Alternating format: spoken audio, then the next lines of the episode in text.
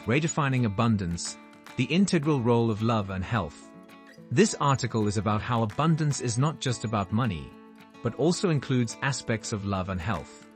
It discusses the importance of cultivating self-love, fostering loving relationships, prioritizing physical and mental health, and respecting our bodies. Let's listen in. So the main point of this article is that abundance is not just about money. It's actually a combination of different aspects of our lives, including love and health. That's right. Love plays a big role in abundance. It comes in many forms, like the bond of family, friendships, and the love we have for ourselves. Love brings happiness and meaning to our lives.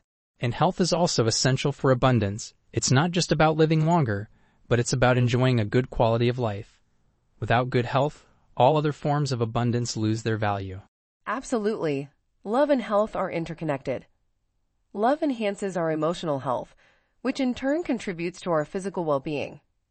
And good health allows us to appreciate the love in our lives, adding to our overall sense of abundance. So how do we cultivate love and health in our lives? Well, for love, we can start by cultivating self-love, treating ourselves with kindness and respect, prioritizing our needs, and affirming our worth. And fostering loving relationships is important too. Surround yourself with people who love, support, and respect you. Invest time and energy into building strong, healthy relationships. And don't forget to spread love.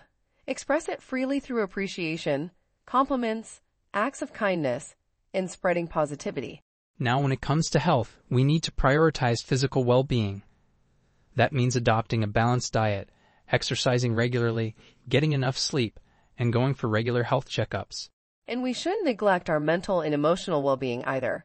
Practicing mindfulness, engaging in activities we enjoy, fostering positive relationships, and seeking professional help when needed are all important.